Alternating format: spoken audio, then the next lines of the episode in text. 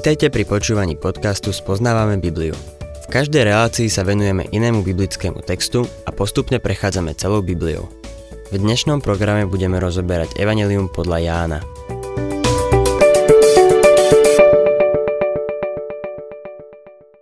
Milí poslucháči, 17. kapitola Evanelia podľa Jána je poslednou časťou Ježišovej rozlúčkovej reči.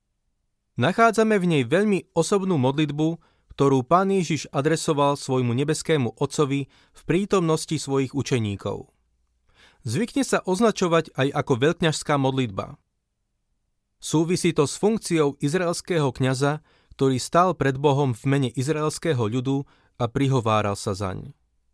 Podobne pán Ježiš tu stojí pred svojim nebeským Otcom a prihovára sa za svojich učeníkov. V predchádzajúcej relácii sme sa venovali prvým trom veršom, No chcel by som sa ešte pri tom treťom verši zastaviť.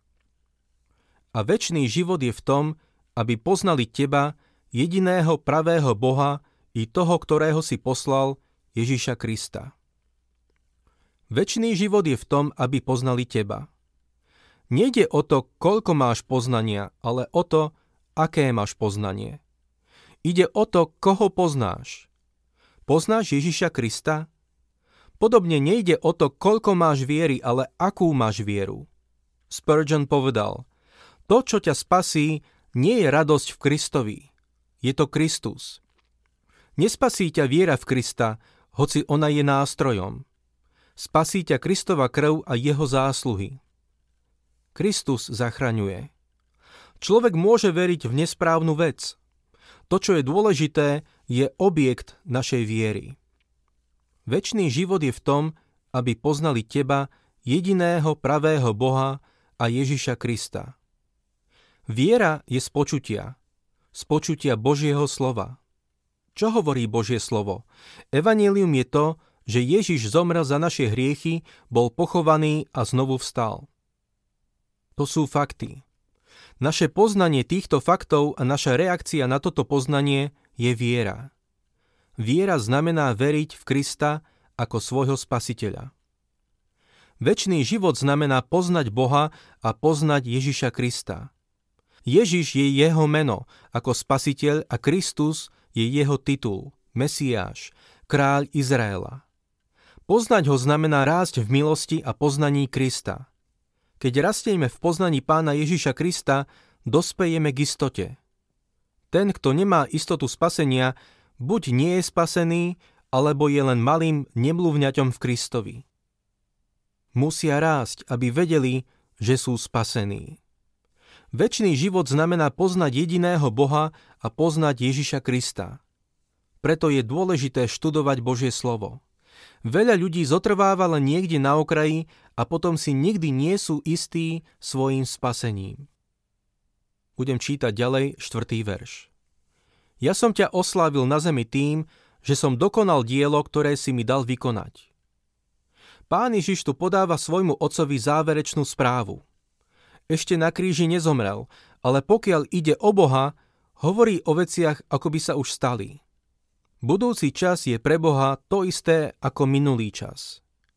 Pán Ježiš ide na kríž zomrieť a potom znova vstane. Na kríži povedal, je dokonané. To znamená, že naše vykúpenie bolo dokončené. Urobil všetko, čo bolo potrebné. Môžeme tam dať bodku. K jeho dokonanému dielu nemôžeme už nič pridať. Evangelium spasenia nie je o tom, čo Boh od teba žiada, ale o tom, čo Boh už pre teba urobil. Môžeš len odpovedať na to, čo On pre teba urobil. 5. verš. A teraz ty, oče, Osláv ma u seba slávou, ktorú som mal pri tebe skôr ako povstal svet.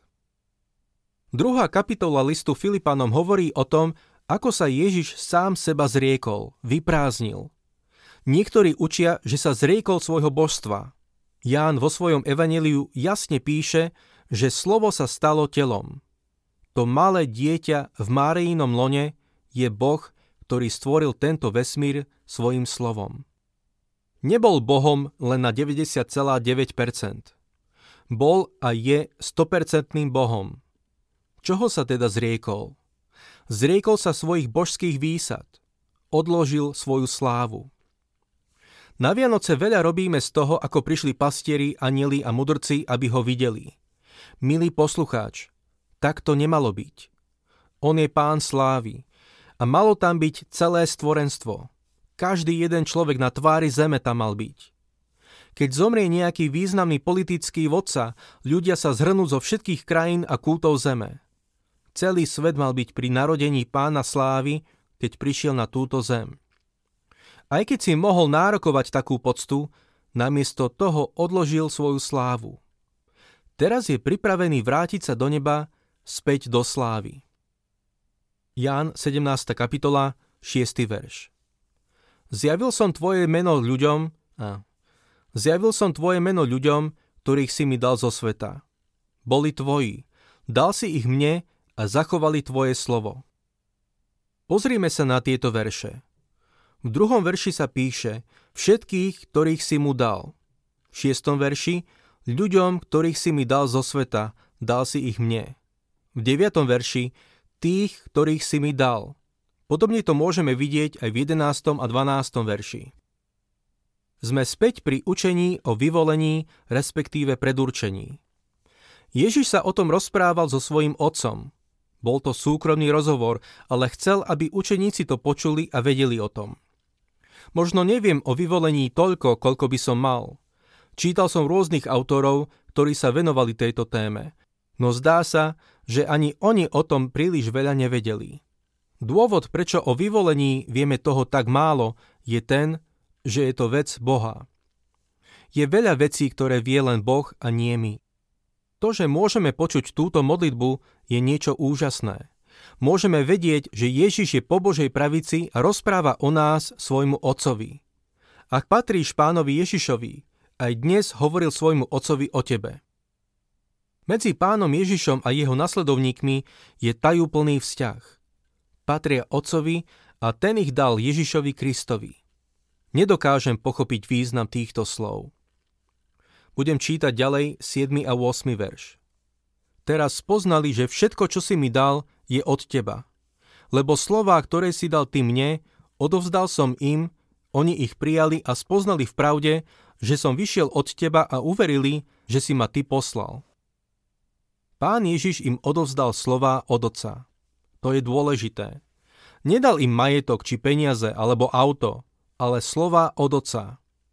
Ježiš tu svedčí, že títo učeníci uverili, že vyšiel od Otca.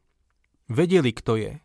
Nerozumeli jeho poslaniu a určite nie jeho smrti a vzkrieseniu, ale urobili obrovský pokrok počas tých troch rokov, ktoré s ním strávili. Vedeli, že prišiel od Boha a uverili, že Boh ho poslal. 9. verš. Prosím za nich. Neprosím za svet, ale za tých, ktorých si mi dal, lebo sú tvoji. Možno to niekoho prekvapí, ale poviem to. Ježiš Kristus sa dnes nemodlí za svet. Prihovára sa za tých, ktorí sú jeho a sú vo svete. Nemodlí sa za svet. Zomrel za svet. Čo viac mohol pre svet urobiť? Poslal Ducha Svetého, aby usvedčil svet z hriechu, spravodlivosti a súdu. Modlí sa však za tých, ktorí sú jeho. 10. a 11. verš. A všetko, čo je moje a čo je tvoje, je moje. A ja som v nich oslávený.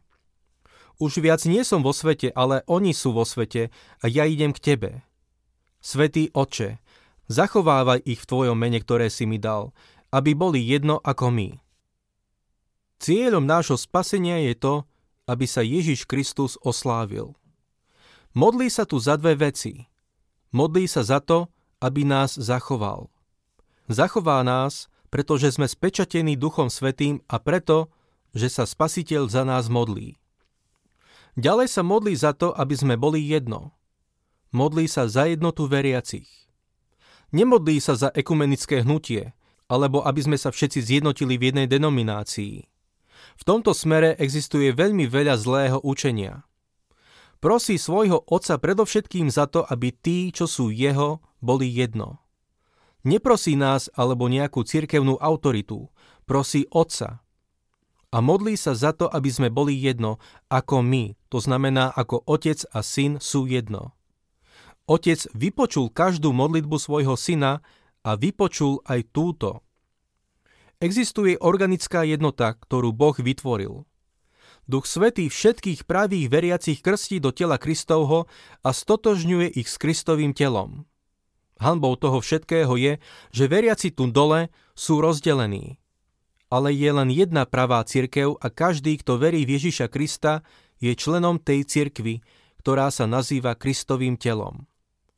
12. verš Kým som bol s nimi, ja som ich zachovával v tvojom mene, ktoré si mi dal. Ochránil som ich a nikto z nich sa nestratil, iba syn zatratenia, aby sa splnilo písmo. Syn zatratenia je samozrejme Judáš Iškariotský. Proroctva z písma sa pri ňom naplnili. 13. a 14. verš Teraz idem k tebe a toto hovorím vo svete, aby mali v sebe moju radosť a to úplnú.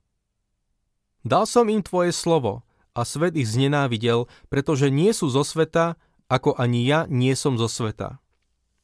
Milý poslucháč, Boh nechce, aby sme boli nešťastní a vážni kresťania. Pán Ježiš prišiel, aby nás naplnil radosťou, jeho radosťou. Božie slovo spôsobuje problémy vo svete. Biblia je najrevolučnejšou knihou vo svete. Je revolučné tvrdiť, že nemôžeš sám seba zachrániť a že len Kristus ťa môže zachrániť a nemôžeš urobiť tento svet lepším. Len Ježiš Kristus ho môže urobiť lepším. To je revolučné a svet to nechce počuť. Radšej zasadia pár kvetín a pokúsia sa vyčistiť znečistené ovzdušie. Problém je však v tom, že znečistenie je v ľudskom srdci. 15. verš Neprosím, aby si ich vzal zo sveta, ale aby si ich ochránil pred zlým. Znovu je možno prekvapujúce, že sa nemodlí za to, aby nás vzal zo sveta. Boh je oslávený tým, že zostávame vo svete. Vytrhnutie považujeme za niečo nádherné a ono bude. Myslíme si, že vytrhnutie prinesie Bohu slávu a ono prinesie. Pochopme však jedno. Boh sa oslávi, keď my zostaneme vo svete. Túžime byť vytrhnutí. V zjavení Jána 22. kapitole 17. verši čítame, že duch a nevesta volajú Príď. Duch Svetý je unavený z tohto sveta. Je zarmútený. Hovorí Príď. Aj my sme unavení a tí z nás, ktorí sme Kristovou nevestou, vravíme Príď. No Ježiš sa nemodlí za to, aby nás Otec vzal zo sveta, ale aby nás ochránil pred zlým, pred satanom. Pravdu povediac, nechcel by som tu byť ani minútu, keby ma pred tým zlým nechránil. Toto je niečo, čo by sme sa mali naučiť. Nariekame a fňukáme, pretože život je ťažký. Je ťažký. On aj povedal, že bude ťažký. Povedal, na svete máte súženie, ale dúfajte, ja som premohol svet. Vziať nás zo sveta by bolo veľmi ľahké, ale zachovať nás tu na zemi je skutočný zázrak. 16. až 19. verš nie sú zo sveta, ako ani ja nie som zo sveta. Posveď ich v pravde. Tvoje slovo je pravda. Ako si ma ty poslal do sveta, tak som ich aj ja poslal do sveta. A posvecujem sa pre nich, aby aj oni boli posvetení v pravde. Posvetiť znamená oddeliť. Veriaci nie je zo sveta, je oddelený. Táto myšlienka sa vzťahuje skôr na úlohu ako na osobu. Ide o záväzok k úlohe. Veriaci je posvetený Božím slovom. To znamená, že slovo odhaľuje Božiu myseľ. Pri čítaní Božieho slova nás vedie k tomu, aby sme boli oddelení pre nejakú konkrétnu službu. Môžeme mu slúžiť do takej miery, do akej poznáme jeho slovo a sme mu poslušní. Čítam ďalej 20. a 21. verš. Neprosím však len za nich, ale aj za tých, ktorí skrze ich slovo uveria vo mňa, aby všetci boli jedno, ako ty, oče, si vo mne a ja v tebe, aby aj oni boli v nás, aby svet veril, že si ma ty poslal. Ježiš sa tu modlí za cirkev a aj táto modlitba bola vypočutá. Cirkev predstavuje organickú jednotu. Veriaci sú jedno v Kristovi, pretože cirkev je jedno telo. Keď hriešnik uverí v Krista, stáva sa súčasťou Kristovho tela. Ak by veriaci prejavovali jednotu voči svetu, svet by mal väčší záujem o Krista. Svet často vníma, ako sa veriaci navzájom neznášajú a to je jeden z dôvodov, prečo Krista nepríjima. 22. a 23.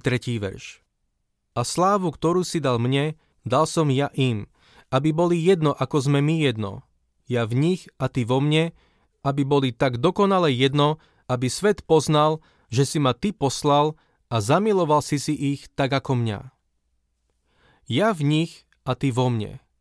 To je niečo úžasné. Len Boží duch to môže dosiahnuť.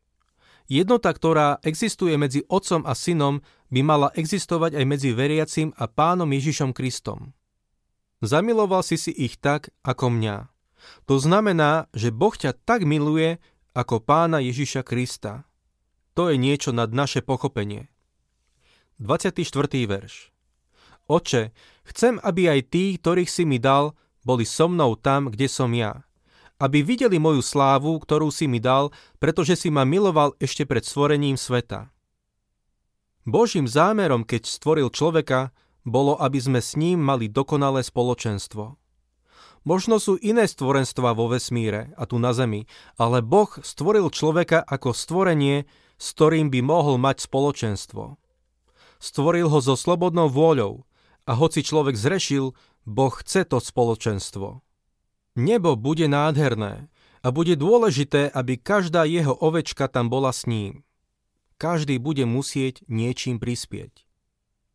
Vidieť slávu pána Ježiša bude pre veriaceho uspokojením. Mojžiš si žiadal vidieť Božiu slávu. Filip chcel vidieť Otca. Niekedy zbadáme záblesk slávy, keď vidíme dúhu alebo západ slnka. Len pomyslíme na to, aké to bude, keď sa dostaneme do jeho prítomnosti a uvidíme jeho slávu. To je cieľ, ku ktorému smerujeme. Pokračujem 25. veršom. Spravodlivý oče, Svet ťa nepoznal, ale ja som ťa poznal a aj títo poznali, že si ma ty poslal. To je vlastne obsah celého jeho plánu vykúpenia.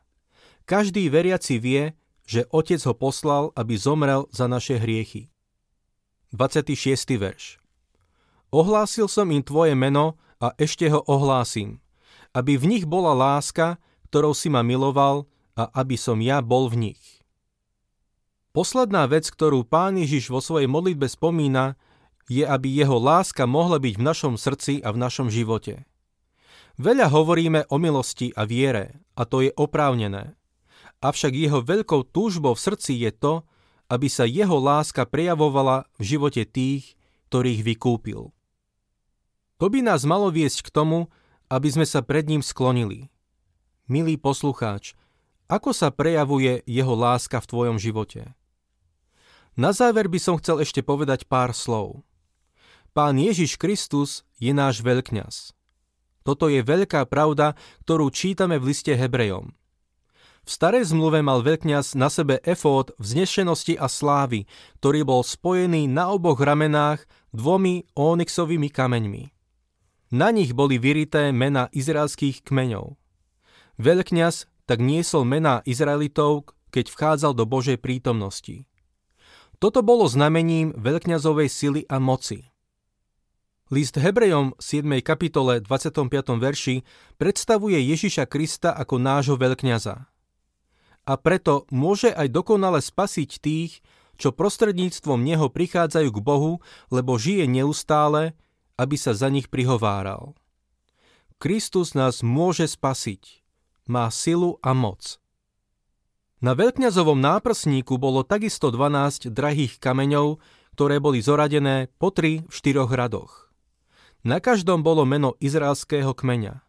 Keď vošiel do Božej prítomnosti s týmto náprsníkom, zobrazoval pána Ježiša Krista, ktorý je po Božej pravici a prihovára sa za nás.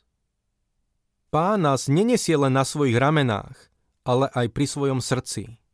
Nemá len silu a moc, ale aj lásku má všetkú moc a miluje nás. Ak sa vám páči program Spoznávame Bibliu, budeme radi, ak ho odporúčite svojim známym a dáte like, alebo nás začnete sledovať na facebookovej stránke Spoznávame Bibliu. A ak vás niečo oslovilo alebo zaujalo, napíšte nám cez Facebook alebo na adresu spoznávame.bibliu zavinač gmail.com.